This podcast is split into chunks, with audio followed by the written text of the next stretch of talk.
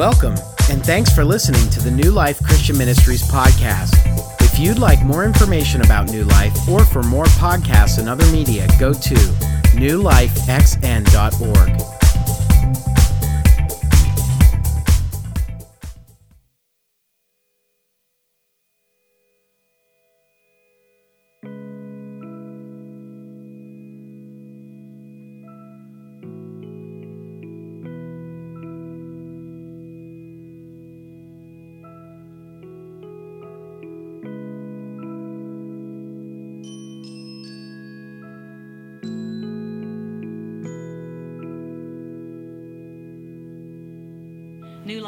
impacted our family in a profound way.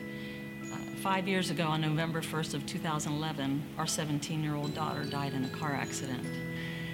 October 28th of 2009, uh, when I got up that morning, I did, did not realize how my life was going to change that day. Um, I went to work, um, had a very serious accident at work um, to my left arm, and uh, as I rode in the helicopter to the hospital, everything was running through my mind about my family, uh, if I was ever going to work again, if I was going to have my arm. And when the doctor came in and he said to me, You're one of the luckiest people I've ever seen, um, I said, I know. And he said, No, you don't know. He said, uh, You know, your brachial artery's looking at me. He said, That's a three minute bleed out. You would have never made it here. In 2008, my family and I were looking for a church that had a focus on children and youth. We had our boys were both young at the time, and the church we are currently attending was the church that I grew up in and really didn't have programs to suit them. So we were looking for something that would uh, be impactful in their lives and fit our family and what we were looking for. So one day I just Googled churches in the Saxonburg and Sarver area, and New Life popped up. I clicked on the link. Uh, we visited and uh, have been attending ever since 2008, back when the services were held at the primary center.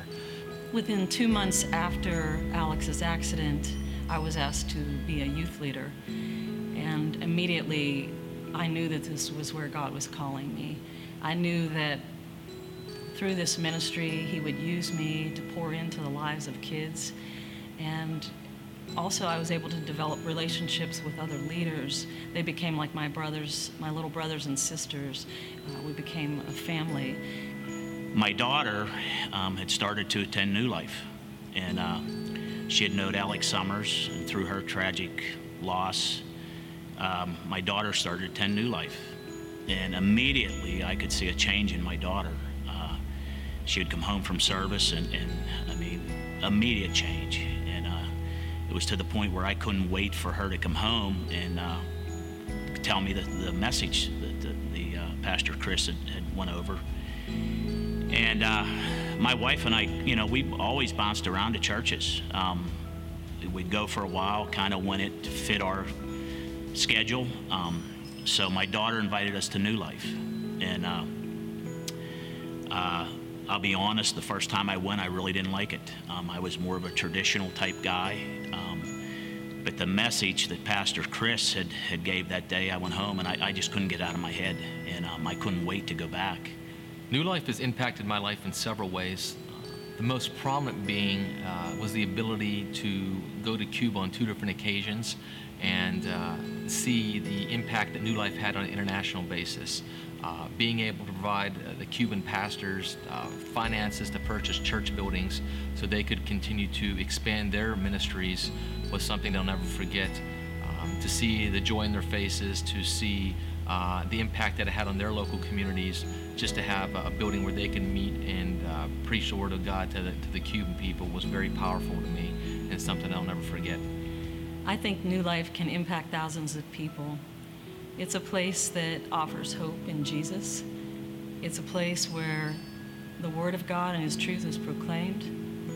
And as we are being equipped through engaging the message, as we read our Bible and we're in prayer and we're growing in our faith, when we go out into our communities and into our nation, wherever we go, they're going to see Jesus' light through us. The amount of the, the youth that are attending youth group, and, and you know, that just shows me how the Lord's working through this church. I mean, uh, it's just amazing um, the impact that in this community and, and throughout the world, you know, um, it, it, every day you can see it, and um, and I am I am so blessed that we found New Life, and it's amazing how we found it through somebody else. I think New Life's already had a very significant impact on our local community. Adding an additional facility that focuses on children and families uh, would do even more so uh, to, to grow the kingdom and reach more people for Jesus. Uh, anytime you're focusing on children and families, uh, like New, New Life has from day one, I think it uh, has an opportunity to reach more and more people for Jesus and make a greater impact on the community. Uh, we're so excited. Uh, Nancy and I are so excited to see what God is doing. And what He has done is certainly amazing, but we believe uh, the best years of new life are ahead of us. If Jesus tarries, if He doesn't return soon, we believe we're going to see thousands of people come through the doors and all different kinds of doors, whether it's the worship center, whether it's the Children's Nurture and Discipleship Center, whether it's the doors of our homes in the community and region around us. We're going to see people who right now are, are feeling lost, broken, hopeless come to receive the, the new life of Jesus Christ uh, with the world. Uh, we're going to see everything happen in a, in a way that we haven't yet seen because of the faithfulness of so many people. And, and that's why we're saying yes to uh, this opportunity over the next three years to provide that facility, which will provide opportunities for our mission to be fulfilled in ever increasing ways. I am Tammy Summers. I'm Roger Davis. I'm Dave Lisinski, and I'm saying yes. Yes. Yes. Yes.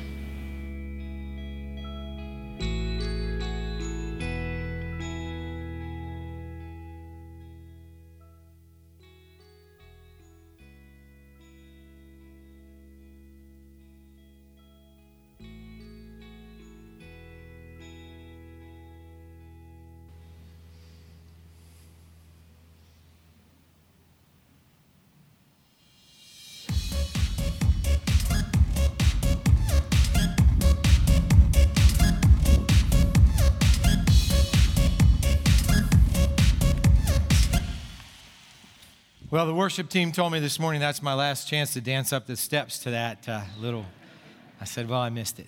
Uh, as you can see, we're in a series called Just Say Yes, and this is a very important weekend. Uh, four weeks that we've been in this series. In the first week, we talked about now is always the best time to say yes to God. And then in the next two weeks, we talked about the cost of saying yes to Him and the cost of saying no. And then last week, Pastor Mark brought us a great message about the blessing of saying yes. And the blessing of saying yes, as he told us, isn't what we might think. You know, some people think that when we say yes to God, it means that we get more and more stuff. But really, God doesn't want to raise our standard of, of living so much as our standard of giving. So the blessing of saying yes to God is He gives us more so we can give more. And, and so we can be more generous. And, and then today, we're going to, it's coming to the climax. It's not the end of the series. Actually, there are two more weeks in the series. But today is the climax of the series where we talk about the greater blessing that God gives us when we say yes to him and that's what we're going to we're going to go over and, and as i mentioned this is not um, typically an insider church, but today is about as insider as it gets. So if you're here for the first or second or third time, I just want you to know um, after this week, pretty much we're going to be moving back towards what we always do, which we're going to do this every every single week, and that is to share, grow, and live the new life of Jesus Christ with the world, one person at a time. Our focus is outward because Jesus told us to go into all the world and make disciples of all the nations, baptizing them in the name of the Father, the Son, and the Holy Spirit, and He gave us direction about how to do that. He said, Start where you are. In fact, in Acts chapter 1, verse 8, he says, You're going to be my witnesses when the Holy Spirit comes in Jerusalem, which is where they were, in Judea, which was the surrounding nation, in Samaria, the next door nation, and to the ends of the earth. So here at New Life, our focus has always been local, regional, national, international. And today, as we do this Yes Initiative commitment, it's a three year commitment to raise funds for the Children's Nurture and Discipleship Center. That's going to be local. It's It's a building. It's going to be right over there. And, uh, and as we continue to give, um, and, and, and in a second mile way, which means beyond your regular tithes and offerings, you're going to give this special gift over three years. What's going to happen is we're going to see that building. I believe we're going to see that building there next year as a result of our faithfulness. But for those of you who are here, uh, for the first time. This message is still going to be uh, applicable to you because we always preach from the Bible. We don't just talk about our stuff, we talk about what God wants us to know. And this has been a challenging series. It's been a really challenging series because we've looked at some of the really tough passages about what it means to commit ourselves to Jesus Christ. So, we're going to go today to the book of Acts, and, we're going to look at uh, an example uh, of the Apostle Paul uh, meeting with the elders, the elders or the leaders, the pastors from a church in a place named Ephesus. He had planted or, or, or grown that church, put that church, started that church, and he lived with the folks for three years. But then he went to plant other churches, and now he's on his way to Jerusalem, and he calls for the Ephesian elders to come so he can talk to them one last time, so he can share with them his vision for them and their future. So that's what we're going to look at. But before we do that, let's look at uh, today's take home point. And again, if you're new here, we make one point that we seek to make one point in our messages every week, not three or five or ten, but one. And so here's today's take home point saying yes to giving blesses us more than saying yes to receiving. So saying yes to giving stuff away blesses us more than saying yes to receiving. I've said for many years that when it comes to material things, there's really only two kinds of people there are givers and there are takers. However, what our take home point reminds us is even the givers have to receive first. After all, if we don't receive something, we won't have anything to give. So there's a blessing both in receiving and a blessing in giving. And the reason there's a blessing in both is because God gives us everything. God gives us every good and perfect gift, whether it's a house or a car or money or clothes or food or whatever it is. It comes from the hand of God. And so we receive it, it's a blessing.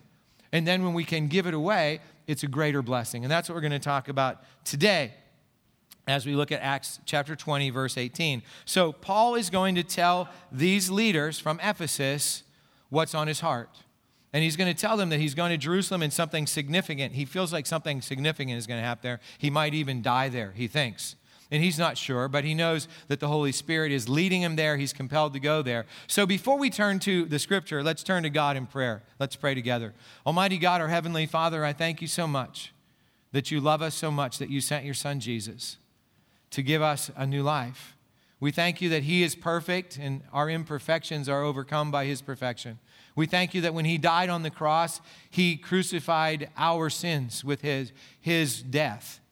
He was perfect and He took our sin in himself. God, we thank you today that your Holy Spirit is with all of us who trust in you as Savior and Lord, and I pray that you would fill us with your Spirit today. You would open our hearts, all of us, God, by your Holy Spirit, that we might receive your message in our hearts and minds, that we might love you more, that we might know you more deeply, and that we might serve you more effectively.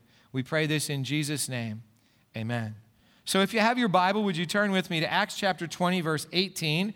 Or Bible app, I guess you might have. If you don't have any of those things, it'll be up on the screen. So, Paul, it says, when they arrived, and they is the Ephesian church elders, he, that's Paul, declared, You know that from the, the day I set forth in the province of Asia until now, I have done the Lord's work humbly and with many tears. I have endured the trials that came to me from the plots of the Jews. I never shrank back from telling you what you needed to hear, either publicly or in your homes. So notice that Paul started by reminding the leaders of the attitude that he had toward them and his work. And that attitude was an attitude of humility and compassion. Paul was a significant guy. In Paul's day, in the place of Israel where he grew up, he was a rising star, if you will, among the Pharisees. He was probably going to be part of the Sanhedrin, the Jewish ruling council. He had been taught by Gamaliel, the greatest teacher of his day. So Paul was a superstar, a rising superstar. And, and the church, which was uh, very new and was just starting to grow, Paul saw as basically a stumbling block, and he needed to get rid of it. So, Paul, as a Jewish person himself, uh, he, was, he was getting letters from the leaders in Jerusalem, and he was going to all these different places. One day, he was going to the city of Damascus in order to, to arrest Christians. And as he's going, Jesus appeared to him. Jesus appeared to him and said, Saul, Saul, he was called Saul then, why do you persecute me? And Saul didn't know who it was, but he realized this was significant. He goes, Who are you, Lord? And, and Jesus says, I'm Jesus who you're, who you're persecuting. And so Saul's life was transformed that day, and now he became this great preacher, teacher, missionary for Jesus Christ. So if anybody ever had reason to be prideful, anybody ever had reason to think a lot about himself, it would be Paul. But what Paul said is, no, no, no, no. I'm humble and, and I am filled with compassion. And that's because of what God has done for me. And we need to remember this if we're leaders. And you're a leader if you're a mom or you're a dad, or maybe at school you have some friends who follow your lead. You're a leader. Maybe you're a manager, or maybe you're the owner of the company, or maybe you're a pastor. We're all leaders. And we need to remember that leaders who follow Jesus lead humbly and compassionately. And Paul didn't just do that, but he led with strength and he led with perseverance. Now, Paul mentions that he had endured many trials from the plots of the Jews. So he had been a Jewish leader, but now the Jews were after him. And, and Paul understood something. That he understood why the Jews were after him. They thought Jesus was a fake. They didn't think Jesus was the Messiah, the long awaited deliverer. They thought that he was not even, uh, he was not, not at all who he said he was. And so they thought that the, the Christians, or who weren't called Christians yet, they were called the Way, they were not a sect of the Jews, they were heretics. And they deserved to be stamped out. And that might mean imprisoned or it might mean executed. So Paul understood what was going on, and so he added in this um, initial part of his conversation with the Ephesian elders that he never shrunk back from telling the Ephesian believers what they needed to hear, and that he had done so in two venues publicly and in their homes. So when Paul went to a city, he would go to the synagogue first, if he was allowed to go in there, where groups of people, large groups of people, would gather and he would talk to them. Or he would go to the marketplace. He would talk to everybody that would listen. And then when people started believing, he would go to their houses in small groups. You could say Paul was the one who originated the small group movement in the church. So he said, I want you to go in large groups like this and in small groups in your homes. And we need to. This is an important lesson for us. If we want to grow in our faith, if we want Jesus Christ to be the center of our lives, if we want to say yes to Him in the ultimate way that we can in our lives, then we need to make sure that we worship with Him regularly in large groups but also that we gather together in small groups for prayer and for study and, and to support and encourage one another, just to grow in fellowship as, as God's people. And sometimes I've had people come to me and say, Pastor Chris, I haven't been growing lately. Do you have any suggestions? And I say, Well, I haven't seen you at worship recently. And they go, Oh, yeah. I said, Well, that's a suggestion. Maybe we you ought to come to worship. And how do we make sure we come to worship? Might seem silly, but put it on your calendar. You know, if I have a dentist appointment, I don't miss it because I put it on my calendar. And if I don't put it on my calendar, I do miss it. Same thing. What about small groups? You can sign up for a small group and put it on your calendar so that when somebody calls you and say, "Hey, can you do this Wednesday night?" You go, well, "I can. I, I have a I have a commitment." And so, as we want to become more and more devoted to Jesus and say yes to Him more and more, we need to be more and more intentional about large group meetings, small group meetings with other brothers and sisters. So, Paul continues I've had one message for Jews and Greeks alike the necessity of repenting from sin and turning to God and of having faith in our Lord Jesus. So, Paul's message is simple and clear. Basically, it's this if you're walking away from God, this is walking away from God, then you have to repent. And what repent means is turn around. So, you turn around and turn back to God. Turn from your sin and turn back to God in Jesus Christ. What Paul said is how we turn around. That's our intention. We turn around, but we face Jesus, who is Lord meaning he's owner of our lives once we turn our lives over to him, and he's our Savior. He saves us from the sin that we were walking toward that was going to uh, end, end us up really in hell. That's what Paul is saying. So we follow him. And he, Jesus, died so that we can have a new life. And notice what Paul says. He says, it is a necessity to repent. It isn't just optional, like some people are, are bad, so they need to repent. All of us have sinned. All of us are broken. All of us need to repent. We all need to turn back to Jesus and we need his salvation. And that's the greatest gift that any of us will ever receive. You want to talk about the greater gift? The greatest gift is the gift of new life through Jesus Christ. He gave it freely so that we could have freedom from sin and death now and forever. So after Paul challenges the Ephesians with these overarching matters that are very important in our lives if we want to follow him and say yes to him, he gets a little personal. He says this, "And now I am bound by the Spirit to go to Jerusalem. I don't know what awaits me except that the Holy Spirit tells me in city after city that jail and suffering lie ahead." But my life is worth nothing to me unless I use it for finishing the work assigned to me by the Lord Jesus, the work of telling others the good news about the wonderful grace of God. So, Paul's frankness here, his eagerness to come to the completion of his work, shows us his commitment. So, how in the world does Paul get to be so committed to Jesus Christ that he says, I don't care if I die? when I go to Jerusalem because the only thing that matters to me is to complete my mission of sharing the good news of Jesus with everybody who will listen. Well, we sort of got a clue to that in our second week in this series when we talked about the cost of saying yes. Remember what Jesus said if you're here? Jesus said that unless we hate our brothers and sisters, our parents, our children, even ourselves, we can't be his disciple. Well, really, the New Living Translation helped us to see what that meant. It meant that we're supposed to love Jesus so much that it would be like we hate everybody else. And Jesus said we had to deny ourselves, take up our cross, and follow him. So Paul had counted the cost of following Jesus, and he recognized in that environment it could be his life. Paul could die, and he knew it, and he was glad to do it. And so in our lives, we need to make sure that we understand that if we follow Jesus, it's going to cost us everything, but it's also going to gain us eternal life. So then Paul goes on and says this And now I know that none of you to whom I have preached the kingdom will ever see me again. I declare today that I have been faithful. If anyone suffers eternal death, it's not my fault, for I didn't shrink from declaring all that God wants you to know. So, what's Paul saying here? He's saying, I was there for three years. Day in and day out, I was side by side with you, and I told you the truth of God in Jesus Christ. If any of you die and go to hell, it's not my fault because I told you the truth.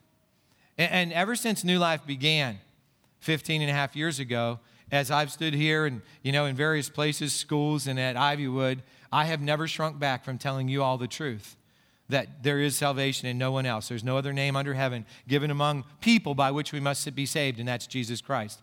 And, and so one day, when you stand before Jesus, um, you will know why you are or you are not being welcomed if you've listened to these messages.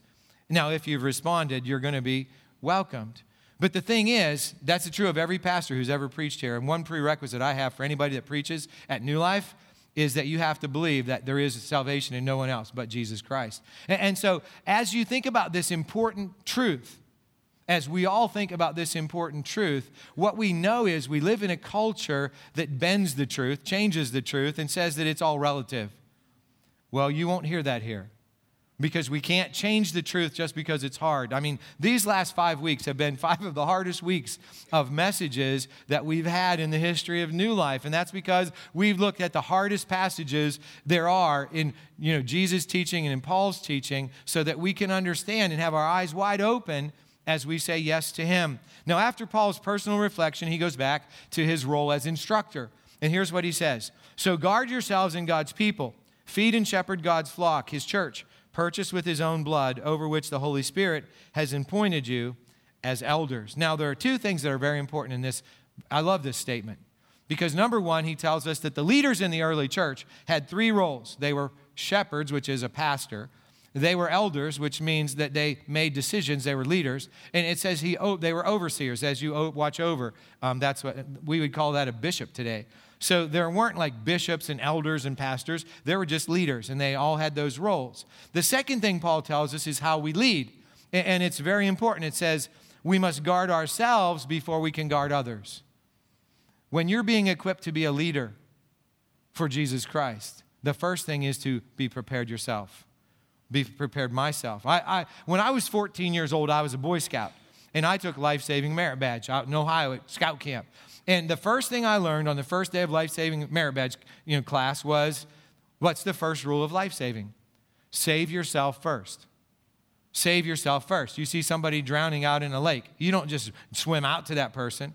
You know, especially if that person is like the size of Paul and I'm the size of me, because Paul was going to drown me.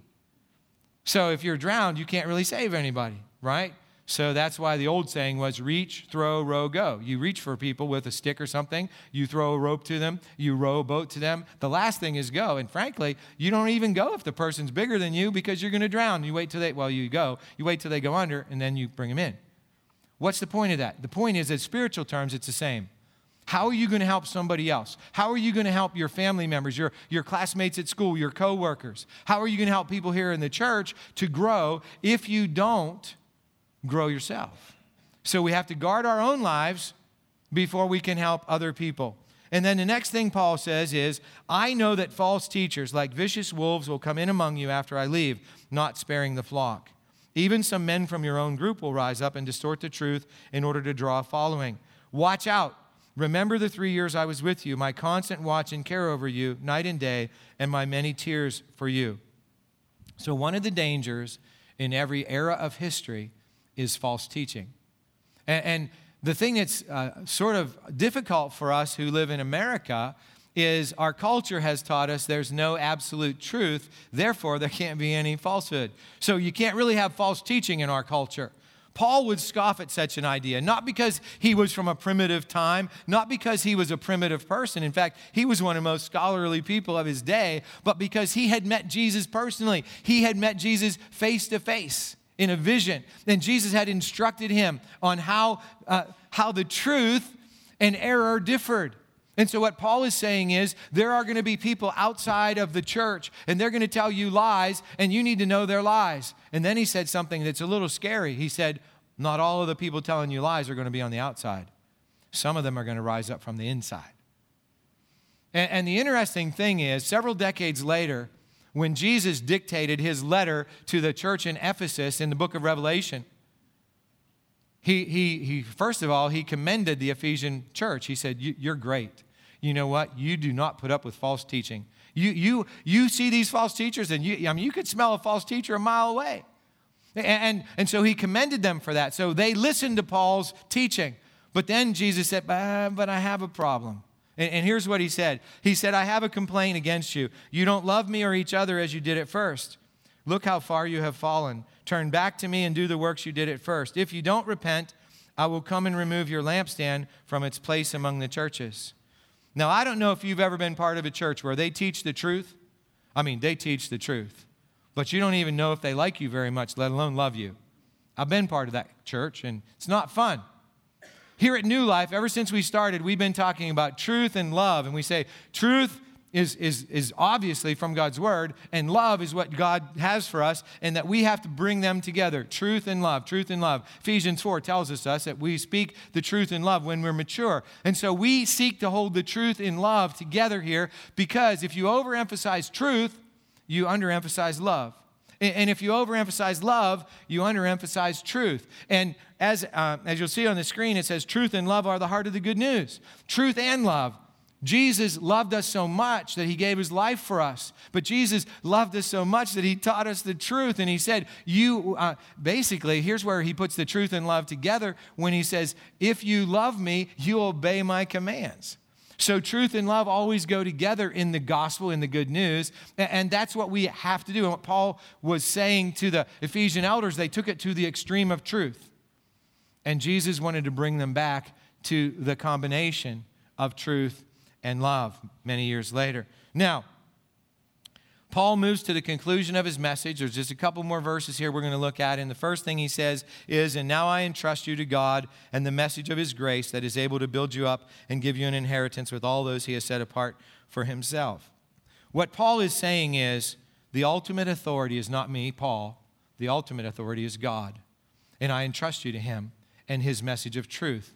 And here's the thing that we have to understand, especially in an age in which truth isn't valued very highly. And that is that if we hear something in Scripture, we read something in Scripture and we go, I don't like that. That seems hard, or that seems, that seems like exclusive. I, I don't really like that.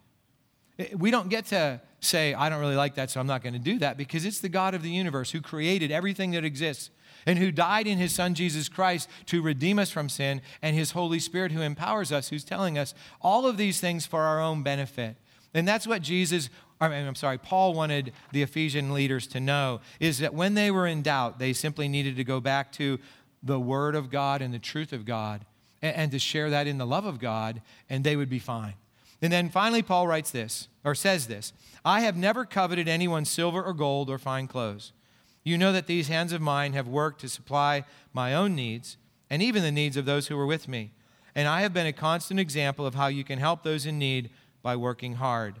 You should remember the words of the Lord Jesus it is more blessed to give than to receive. There it is. The greater blessing, it is more blessed to give than it is to receive. Now, it's more blessed to give than it is to receive. That means that receiving is a blessing, as I said earlier, but giving is a greater blessing. And, and the Apostle Paul had every right to say that because Paul had given up his home, his family, his status, everything that was important to him except for his life. And he was just about going to give that up. And he, he would eventually give up his life. And you know what? Paul wouldn't even want us to be sad that he gave up his life because here's what he said to the Philippian church uh, He said, For me to live is Christ and to die is gain. The only way you, we can get to that point the only way where we can get to the point of saying yes in an all in kind of way, 100% all in kind of way like that, is if we believe that Jesus is who he says he is. That he's the Son of the living God who died for us and paid the penalty for our sins and rose for us. The resurrection is the pivotal point of the reality of our faith because if Jesus stayed in the tomb, we wouldn't be here today. At least I wouldn't. But Jesus rose from the dead. And that means that we can have new life. That's what Paul said. That's what we that's what Jesus said that he would die so that we could have new life. He would draw all people to himself when he was lifted up on the cross. So, Paul is making sure that we understand that everything, everything that matters comes from Jesus. Every good and perfect gift comes from him. It's a blessing to receive. It's a greater blessing to give. Now, we live in a culture that doesn't really think that's true. We live in a culture that says ease, taking it easy, that's the way to go. Having more stuff, more and more stuff that we receive in our life, that's the way to go. Having more status, that, that's the way to go. Now, I know I'm painting sort of a caricature to, you know, maybe to show you the example of what our culture's like, but I want you to think about this for a minute. Pretend that you're a parent of a teenager. And that teenager is 17 years old, getting ready to go off to college and he or she comes to you and says, Mom, Dad, I've decided that I'm going to become a missionary in Syria. And you know what? I don't even care if I die for Jesus. I'm going to serve him. Now, I, I know people who have been in that situation. And some of those parents have come to me and they've said, You got to talk my kid out of being a missionary or a pastor because I don't want them wasting their life like that. I, I sort of had to side with the kid. You know what I'm saying? If we really believe what we say we believe, then the greatest thing that we could do would be to serve Jesus fully with whatever we do. And being a missionary or a pastor isn't greater than being a, a, an effective school teacher or, or an effective clerk at a store. But, but what it does mean is that we're all in, that we've counted the cost of saying yes, we've counted the cost of saying no, and we've said yes. And we're going to do that regardless of people laughing at us. We're going to do that regardless of what people might say to us or what people might do to us. You know, the thing is, we have the opportunity right now, in a different kind of way, those of you who are members and participants of New Life, to say yes over a three year period of time to building this Children's Nurture and Discipleship Center. You're going to, and if you say yes, and, and, thank you for those of you who already have, because many of you have made advanced commitments. You've already said yes, which means you've said no to yourself in, in certain ways. Some of you are going to miss a pizza every week. Some of you are going to miss cable television for the next three years. Some of you aren't going to be able to buy a new car over the next three years because you have decided to give that to building the Children's Nurture and Discipleship Center. Some of you are making that commitment today. And when we give, what's going to happen is we will not have that available to use for ourselves. So I just want to make sure everybody understands. And like Pastor Mark said last week, you know, we don't want your money. God doesn't want your money. God wants you. When I started New Life, I had a dream that there would be a church where the people loved Jesus so much that we would be willing to do what it took to reach lost people in, I didn't know it was going to be Saxonburg. I thought it was going to be Cranberry. You know, that was my dream. Okay, but Saxonburg's like better than Cranberry anyway, right? Okay, so, so in Saxonburg and in Pennsylvania and in the United States and to the ends of the earth. And, and I knew that it was going to cost a lot for us to do that. It would cost everything. But here's the kicker about this whole thing is when we give away, somebody's blessed. When we give those, those boxes that you gave away, you took some of your money that you now don't have to spend on yourself so that some child somewhere can receive a blessing. And the greatest blessing of all is that good news of Jesus Christ. Some of you are giving your money away so we can build this children's nurture and discipleship center so people right here in our own community can come to know Jesus and, and can grow in Him. And, and the thing is, they're going to be blessed. Those children are going to be blessed. But, but what you need to know is you're going to be blessed more. You're going to be blessed more. We are going to be blessed more when we give our time, our talents, our treasure, and our touch than, than we're going, uh, you know, than the person who's receiving. Last night, this is a very simple, minor little example. I saw this little three year old girl last night, and she was of shy, and I leaned down, you know, and I smiled. So I got this big smile. It was like the best smile in the whole world. It was a priceless smile back. So I gave a little smile, and she gave me this like gap tooth smile, you know, it was amazing. And the thing is, it's the same way, regardless, it's just on a different scale. We give away $10 to help somebody in need. And God isn't going to give us a 100 back. I mean, maybe He might, but that's not what I, that's been not been my experience. But my experience is that when we do that, there's a satisfaction and a joy inside of us that, that you can't replace. There's nothing you can do. You can't buy something that's going to make you feel that way. And that's the point. When we give, we are blessed more than when we receive. So here's the commitment for today I will say yes to opportunities to give this week that I may receive God's greater blessing. So, in just a moment, what we're going to do is those of you who have an offering to uh, present, you're going to bring your offerings or tithes forward. Those of you who have a yes, uh, or I said yes commitment card, are going to put it in the slot of that thing. And when you come up, um, this half is going to come up to this side, this half is going to come up this side. Can I have the ushers come up with the offering boxes right now, please? Um, so that you're already there. I want to make sure that we're ready. Um, and then I want you to stay up towards the front. Let there be room for people to come up and give their gifts, but then sort of go off to the side and over to the middle. You okay there? Okay. Um, off to the side, and we're going to stand together, we're going to sing together, we're going to pray together. But let's pray before we even start this whole deal. Let's pray together. Almighty God, I thank you so much for who you are and all you've given us.